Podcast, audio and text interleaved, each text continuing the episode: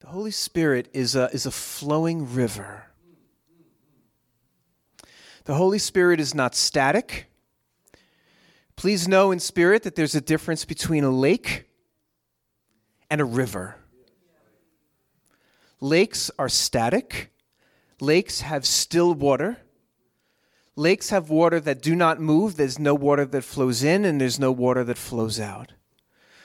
But the water of a river is alive. It's living, living water. Living water is in a river. And it flows and it moves, and it also takes junk that may have come in and pushes it out into the ocean, to the bottom of the sea. A lake, it might just float there forever and ever. But a river will take pollution and just push it out into the ocean and let it fall to the bottom of the sea, where our sins are forever. The Holy Spirit is like a river. It is moving, it is flowing. He is moving, He is flowing. And what we see in the river, a lake may look the same yesterday and today, but a river is, is, is flowing.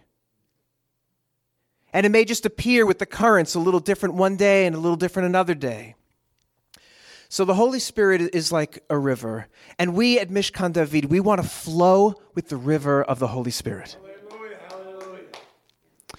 We here, and may we be here, be a river and not a lake.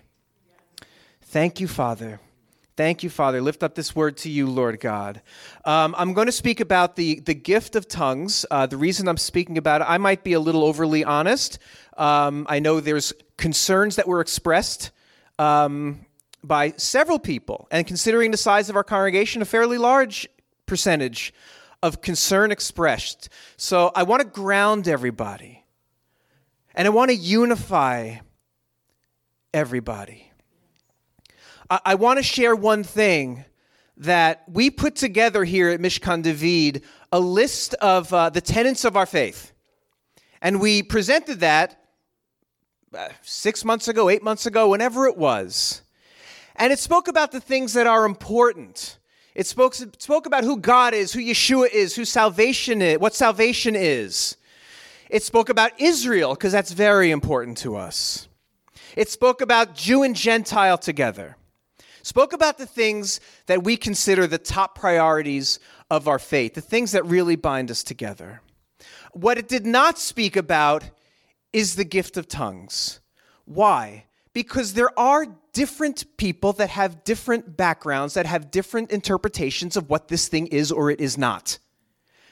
Let me put it this way if you step into a Pentecostal church, you should know what you're getting into.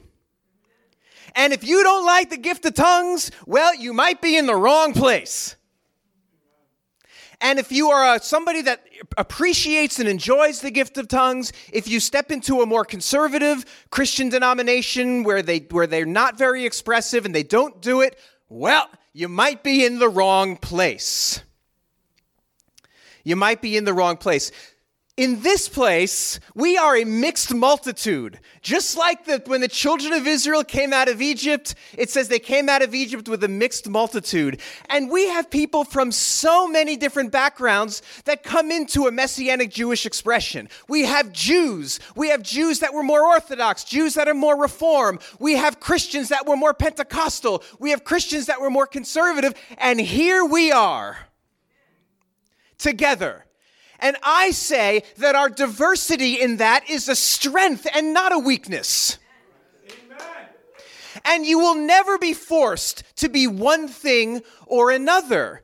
We documented what we say is what we felt is important to us to unify as a body, and we did not put in, well, I think the gift of tongues is this or that. Why? Because we allow different people to have their own, be in their own place with it. But remember, the Holy Spirit is living water and a river.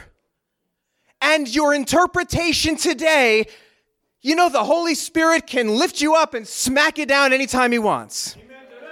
The Holy Spirit is a gentleman. He will not force things upon you, but if He wants you to know something, He has a way of getting it into you.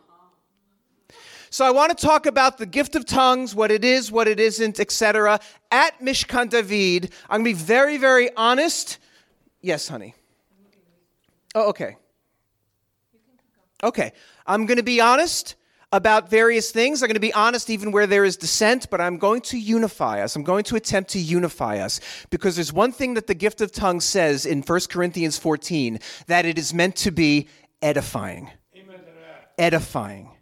Edifying. And I pray because I believe that the Holy Spirit has a unique expression for us at Mishkan David. A beautiful expression of holiness at Mishkan David. That's not what you experienced at a Pentecostal church. That's not what you experienced at the conservative church that you were at. That's unique and holy and beautiful and today for us. And let's unify for what God has for us today, knowing that He's a flowing river. So let's start. Uh, the first thing I want to do is dispel a few myths. Let's just knock this out immediately. A couple of myths we're gonna we're gonna get rid of. If you do not speak in tongues, you do not have the Ruach Hakodesh, the Holy Spirit. Anybody ever hear that one? If you do not speak in tongues, you're not saved. Has anybody ever been told that? Susie was once taken on an hour long ride in North Carolina for somebody trying to get her to speak in tongues for, a, for an hour telling her she didn't have enough faith because it wasn't happening. So if you were told that you do, if you don't speak in tongues, you don't have the Ruach HaKodesh, or you are not immersed in the Holy Spirit, that is false. Let's end that right now. And there's biblical proof to that. It says in 1 Corinthians 12, are all not workers of miracles, are they? All do not have the gifts of healings, do they? All do not speak with tongues, do they? All do not interpret, do they? But earnestly desire the greater gifts. I mean, do the workers of miracles have the Holy Spirit? Yes. Do the healers have the Holy Spirit? Yes. Do the ones who have tongues have the Holy Spirit? The ones that interpret? All of these people have the Holy Spirit, but not everybody does everything. This is absolutely clear in the scripture. Not every spiritual gift has been, every gift has been given to every single person in the body. So to say that one person must have this gift in order to be, in order to have the Holy Spirit or as evidence is absolutely false and it dismisses the fact that the Holy Spirit is living water, is a river, because the gift you have today may be different from the gifts you have tomorrow because He's always giving. So, who's to say if you don't have it today, you don't have the Holy Spirit, but you may get it tomorrow? And God is in all time at the same time. So, let's just put that aside. That is false. Next myth speaking in tongues is something that only Pentecostal Christians do. That is false. It is a biblical concept. There is different interpretations on what it is, but it is biblical, and if it is biblical, it cannot be relegated to a denomination. Cannot be. Uh, and there are many things in the Pentecostal church that I, I you know, when I look at it, I don't want to be um, offense, offensive to anybody, but sometimes I see manifest, manifestations in, in, in a Pentecostal type of church, and I'm like, you know, what spirit is really behind this? You know, like I've seen videos of like a pastor with a flourish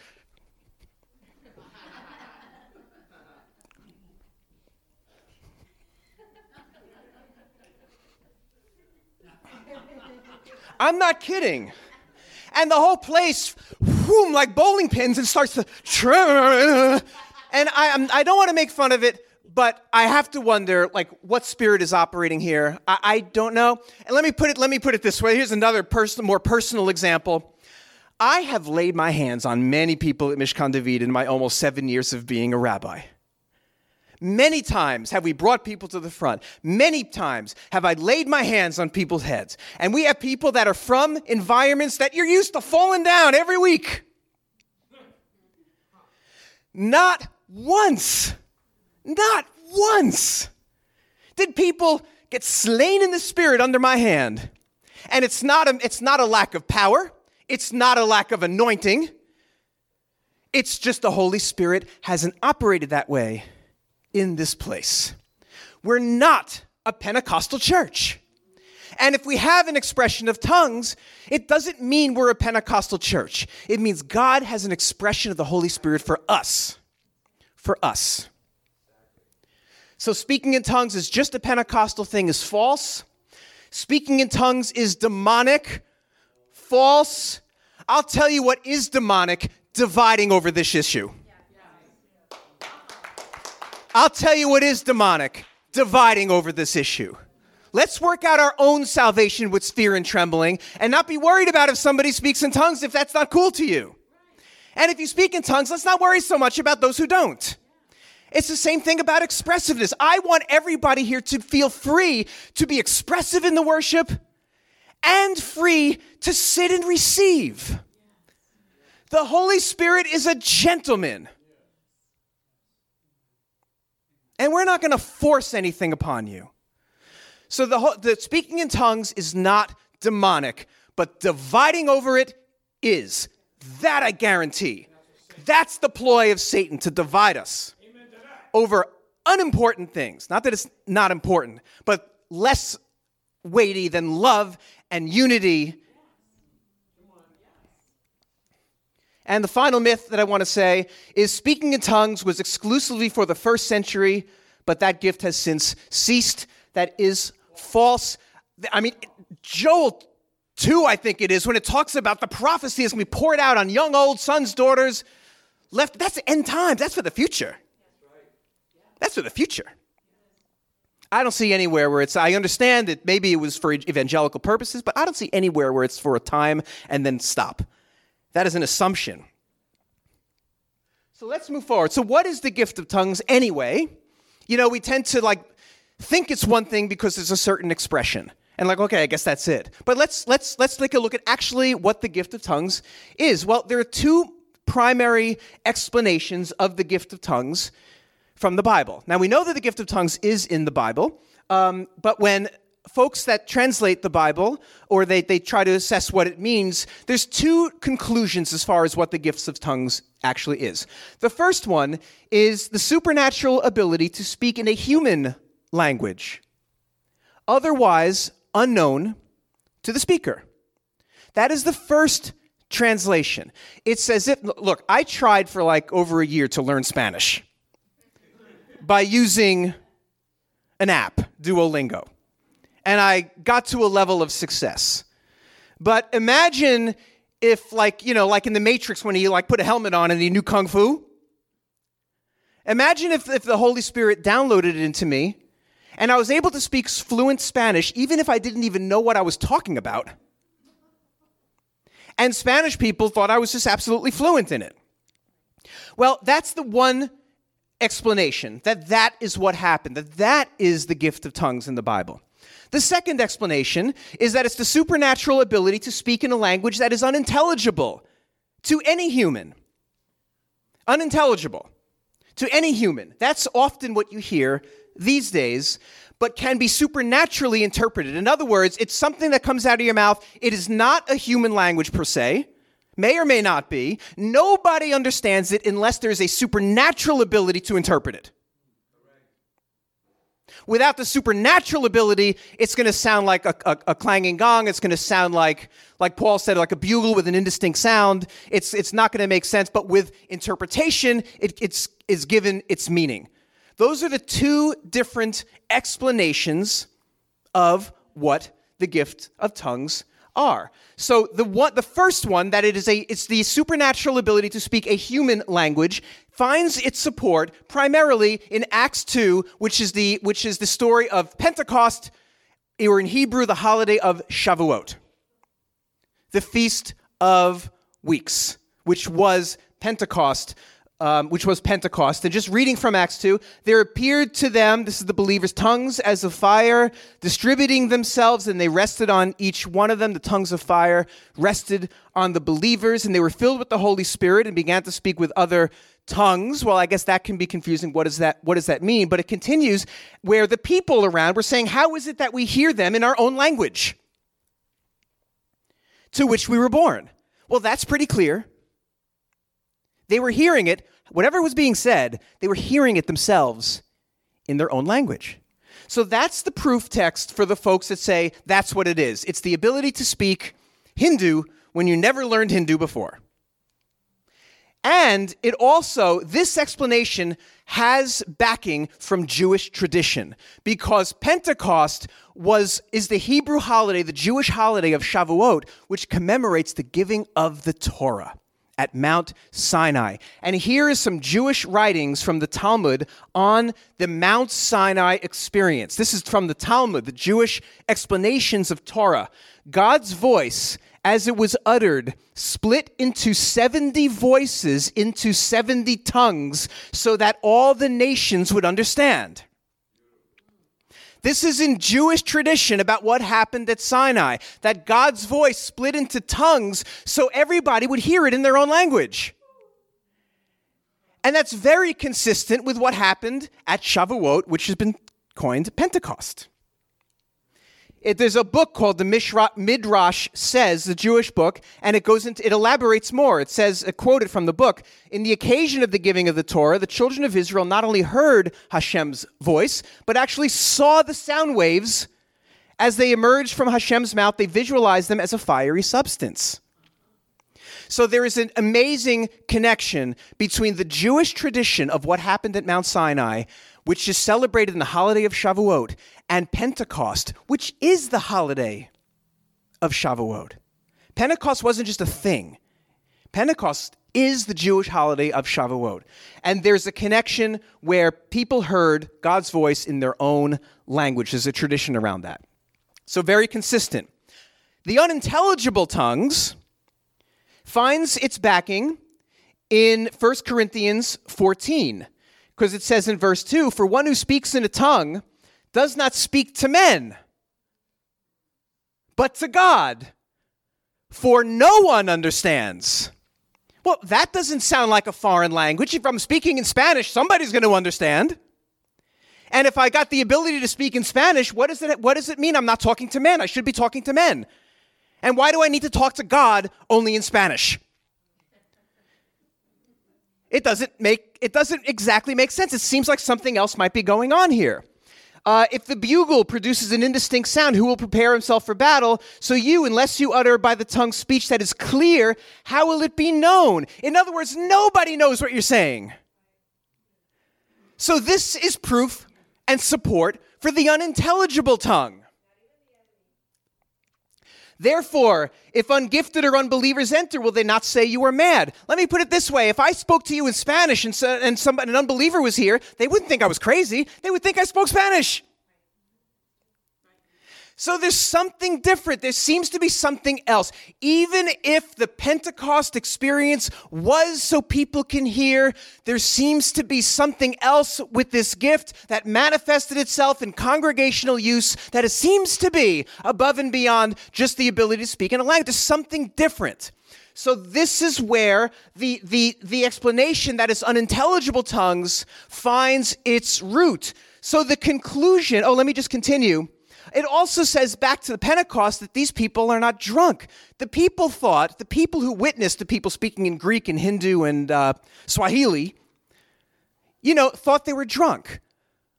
Well, if, if I was speaking again in Spanish, would you think I was drunk? I, I don't think so. It's maybe something else. And for me, I'm not saying this is, ex- this is absolutely true, but this is how my brain works. When I see something in the New Testament, and the, the essence of it or the words of it very, are very similar to something in the Old Testament, I think it's connected. And when I say, when I see these men are, drunk, are not drunk as you supposed, I remember the words of Hannah when she was just deeply um, hurt in her heart and was praying, and Eli, the priest, said, You're drunk. And she essentially said, I'm not drunk as you suppose. I'm grieved in my heart. Maybe, was she speaking in tongues? I, I see a connection between the two stories. That's just where my brain works. So the conclusion is that both interpretations are scripturally valid. You may lean one way or you may lean the other way, but they both have a solid foundation in the scripture. Okay? So moving forward.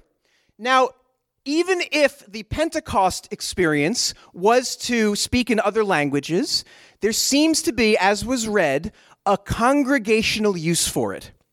Over and above being on the street and the Holy Spirit falls on you and you get that gift or whatever happened there, there seemed to be a congregational use for it, and Paul had to address it in detail because it was used in a disorderly fashion. So he had to, in his letter, bring some order and some structure to this. So here's the congregational uses. Now, I see in 1 Corinthians 14 two employments of this gift. And moving forward, by the way, I'm primarily going to be speaking of the unintelligible types of tongues, because um, I know that's the one that's causing people to get a little upset. Um, I see two employments of this gift, and I call it vertical and horizontal. And let me explain. There is an employment of the gift of tongues that has nothing to do with anybody, but is personal, and it is you speaking or praying or singing to God and it has nothing to do with anybody else. It's not meant for you, it's not meant to encourage you or edify you, it's just between the worshiper and God. Like if I'm raising my hands and singing hallelujah, that's between me and God. Whether you're sitting in your seat or you're joining, it doesn't matter. It's between me and God. Uh, what's the proof of this? Uh, it says for in verse 2 for one who speaks in a tongue does not speak to men, but to God. So it's vertical. Vertical. So you're speaking to God but in his spirit, he speaks mysteries. And this is meaningful to me, and it should be meaningful to everyone. Uh, one who speaks in a tongue edifies himself. It's between you. It's if I'm praying, I'm edifying myself. I'm speaking in a tongue to God. It's it's for me. It's my relationship with God. If I pray in a tongue, and this is meaningful to me. If I pray in a tongue, my spirit prays, but my mind is unfruitful. How many people's minds get in the way of your prayers? Like, I am a victim of this very often because I'm like, Dear Lord, won't you? Oh, I really got to do that shopping after work. Or, Dear Lord, I just pray for this and that and this. Oh, yeah, doesn't Susie need me to get her some bananas? Or is it just me that has a wandering mind? Well, I'll tell you one thing. If there is a way that my mind can get completely out of the way, but my spirit is praying to God, I want that. And everybody should want that. We should all want that. That is very, very powerful. That's where you hear the term a prayer language. Now you don't hear this you don't see the term a prayer language in the scripture, but that's where it comes from. I will pray with the spirit, but I will pray with my mind. That's when I pray with my mind, I know what I'm saying. I pray with my spirit. I, my, I, it says my mind is useless in one place. I should have put that up there. That I, it, my mind doesn't even know what I'm saying, but I'm speaking to God or I'm singing in the Spirit, I will sing. This is where people sing in tongues, but it's just between them and God. So there's an employment of this gift that is personal, that is between the worshiper and God. We'll see that here. We'll see that when I, I, I, ask people to pray before I give a word. Some people may pray in tongues. That's, be, that's between them and God. During the praise and worship, every now and again, you may just hear some tongues rise up, rise up, rise up. That's between them and God. it's Nothing to do with anybody. It's between them and God.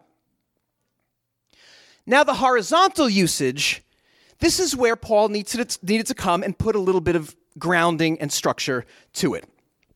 And every place that you see in 1 Corinthians 14 that speaks about speaking in tongues over a congregation or over people, not this way, but that way, he wants to make sure it's orderly and it's not disorderly. And every place you see it, he's, he's correcting this, this church to keep it orderly.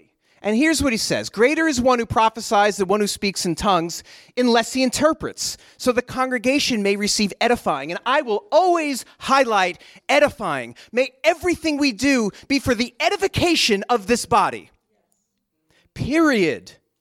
Period. May it be for the edification of this body. So he's saying, if I go to Val and I go, but nobody interprets, I don't know what I'm saying, Val doesn't know what I'm saying, and there's nobody in this place that knows what I'm saying, it is useless what I just did.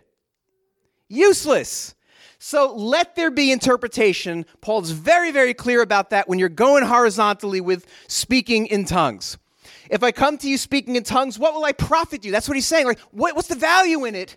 Unless I speak by revelation. In other words, what you understand revelation, knowledge, prophecy, teaching. If I just come to you with tongues and nobody understands, you don't understand, what's the value? Okay, that's what Paul is saying. That's why he says multiple places, multiple places. Let anyone who speaks in a tongue pray that he may interpret. Another place, if anyone speaks in a tongue, one must interpret. This is horizontal. It has nothing to do with talking to God. There does not seem to be a limit to how you talk to God in a, in, a, in a prayer language or a tongue, but if you're talking to others, there should be some structure and some interpretation around it. So here's the limitations he puts around it.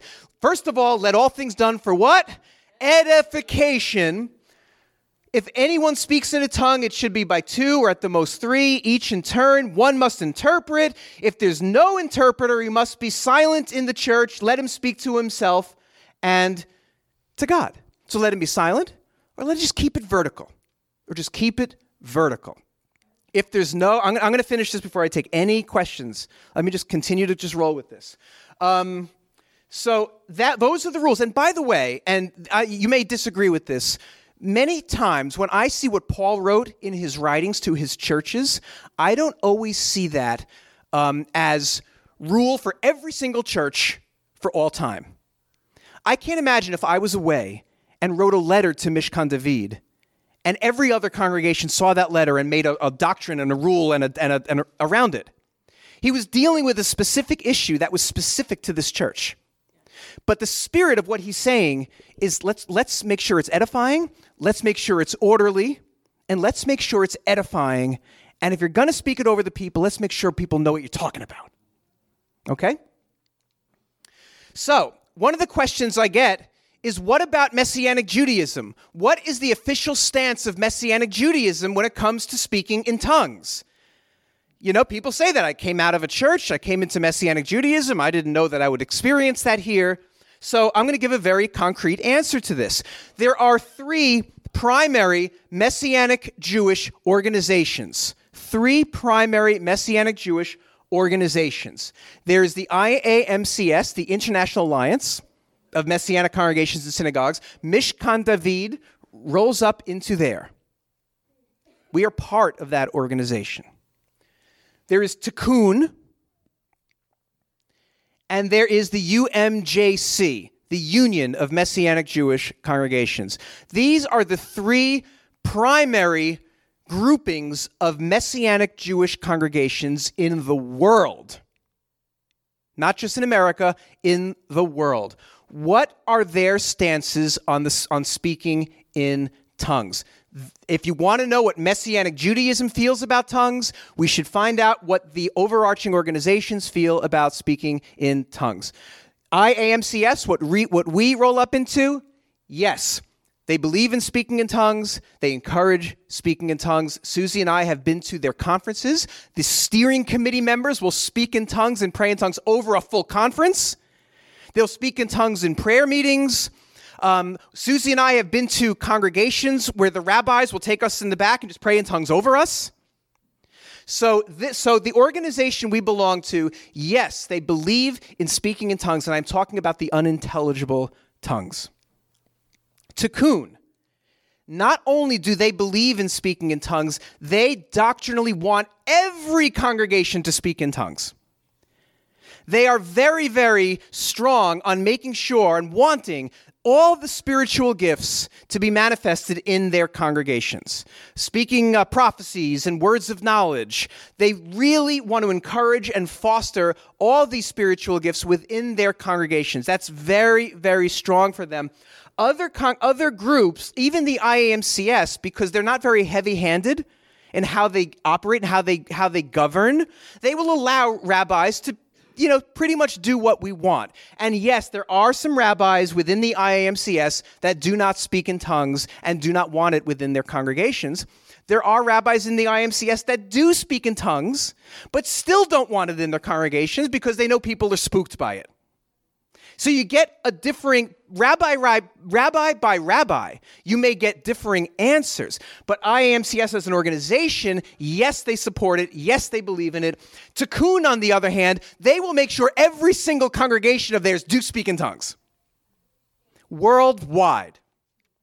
UMJC, Yes, also, but I'll put that one in yellow instead of green because most of their congregations are very, very conservative. And most congregations would say no, but there are absolute, they, they, they agree with it doctrinally, but most of them, or, or a good percentage of them, would not want it in the congregation. They're much more conservative. But there are UMJC congregations that do speak in tongues and are free with it. Um, but doctrinally, as an organization, yes. So, the, the definitive answer do Messianic Jews speak in tongues? Do Messianic congregations speak in tongues? Do Messianic Jewish organizations speak in tongues? The definitive answer is yes. End of discussion. Messianic Jewish notables that speak in tongues. Paul Wilbur speaks in tongues. Jonathan Cahn speaks in tongues. Jonathan Bernis from Jewish Voice speaks in tongues. Other Jewish notables that you may not know, but Susie and I know, Rabbi Jeff Foreman very actively speaks in tongues. He has a thriving, large congregation in Toronto that is very, very Jewish, and he's very open in speaking in tongues. Like I said, when he's speaking at conferences, he spoke in tongues over us. He's always encouraging it. Uh, Rabbi Highland Slobodkin is one of our dearest friends. Here he is with his wife Rita out in Seattle, always praying for his congregation to speak in tongues. Um, Rabbi Dan Juster used to be the president of the UMJC. Now he's the president of Tikkun. Very well respected scholar, one of the authors of the Tree of Life Bible, speaks in tongues. And I can go on and on and on of notable messianic rabbis that speak in tongues. I say this to encourage those here that are spooked by it. And I say this to encourage those here that are like, is this what Messianic Jew? I don't know if I came into Messianic Judaism for this. I want you to know that Messianic Judaism supports speaking in the unintelligible tongues. You'll see it expressed differently within congregations, how much it's allowed and how little or whatever, but as organizations, they support it. So, what about me? Dude, does Rabbi Brian speak in tongues?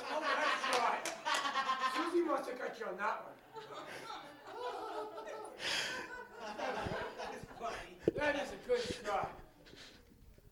Rabbi, what happened to you?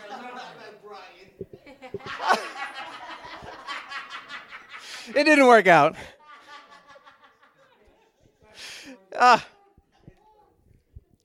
It didn't work out. I tried to make you laugh. What, um, what does Rabbi Brian think of speaking in tongues? Do I speak in tongues? Um, well, I'll just be honest with you that um, for the majority of my uh, believing life of um, 23 years, um, I have not. Uh, over the past year or two, I've been uh, looking into it a lot more, and I've been expressing myself in tongues, in unintelligible tongues. Uh, I'll often find myself praying in tongues in the car, uh, at work when I'm fasting. Uh, at work, I try to, between the meetings, I try to keep myself a little active so I'm not sitting all day, and I'll just kind of walk around the place, and I find myself speaking in tongues. Um, I've never been released to do it over the microphone because um, I know how some people feel about it, and I don't want to spook anybody, and that's just that's just me. Um, but uh, but I I do um, I do speak in unintelligible tongues in my quiet times, so I do.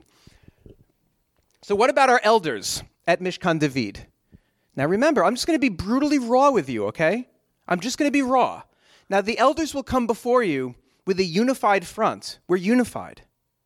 But individually, we have differing opinions, and I'm not ashamed to admit it.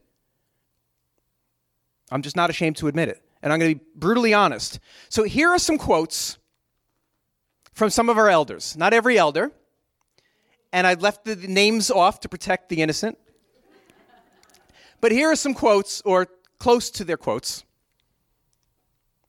I crave it when I need urgent prayer, I'm going to the ones with that gift. Another elder. I am very convinced that the gibberish we hear is not really tongues. I'm just going to be honest of the diversity of thought we have in our eldership. Tongues used to make me uncomfortable, but not anymore. I pray in tongues all day long and quietly throughout every service. When I hear tongues, I feel sick to my stomach.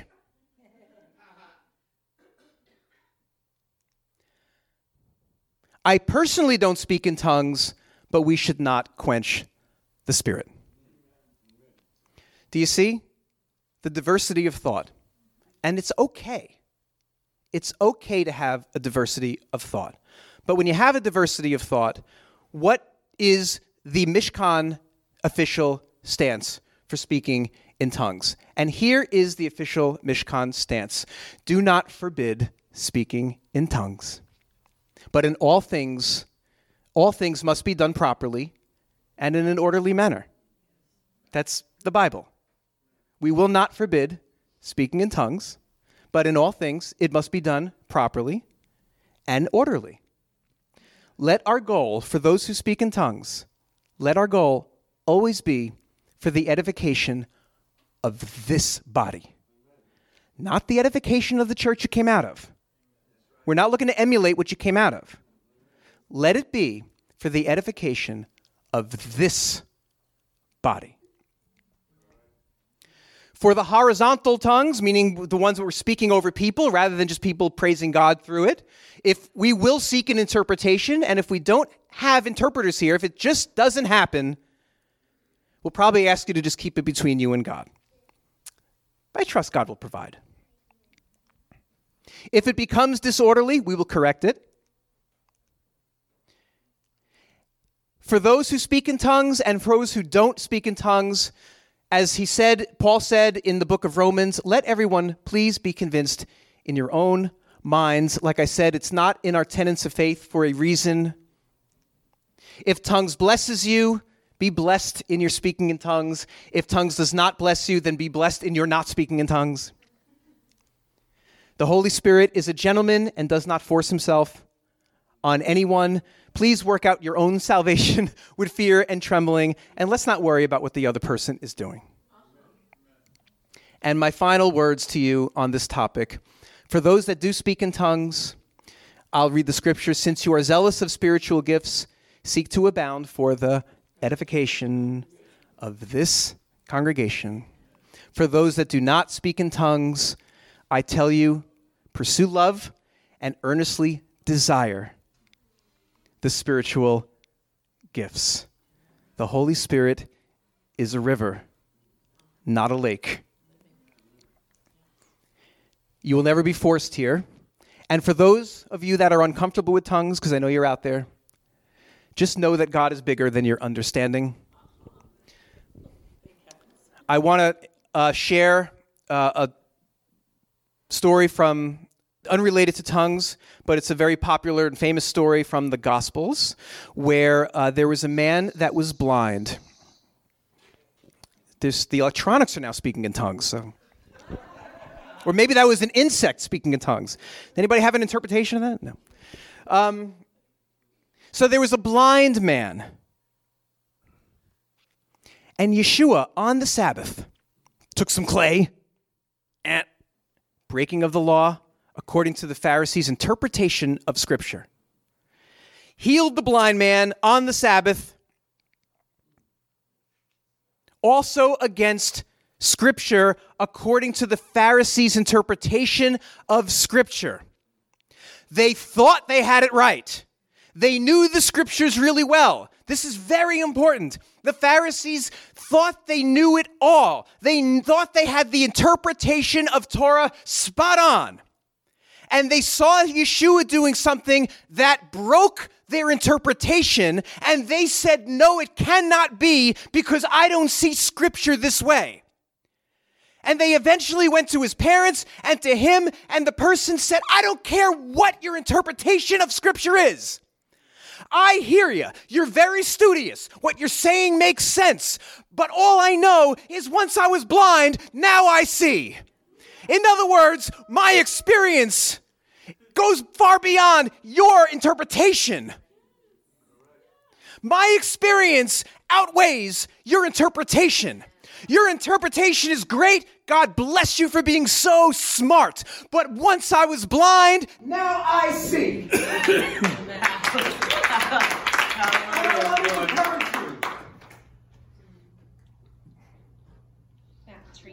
The battery died. And I want to encourage you, I want to encourage you that if, if it does not meet your smell test from Scripture, be open to God correcting that. The Holy Spirit is a river. Praise the Lord. If, and I will speak this over you in the words of our teacher, Moses, because it goes all the way back to him. Shut up.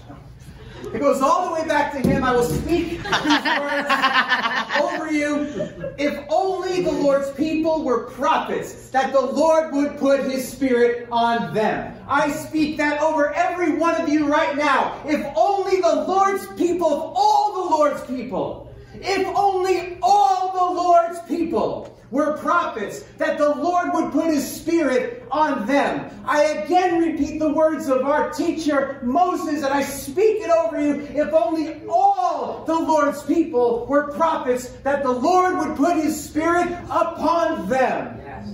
May he put his spirit on you. And Paul said the same words. I'm telling you, Paul just copied Moses all the time. Now I wish that you all spoke in tongues but even more that you would prophesy. It's the same spirit that came from Moses. And I will conclude I believe that God has a beautiful, unique expression of the Holy Spirit that is perfect for us at Mishkan David. And let us, Amen. as a body, as a family, unify together in what the Holy Spirit wants for us. In Yeshua's name. Amen. Amen.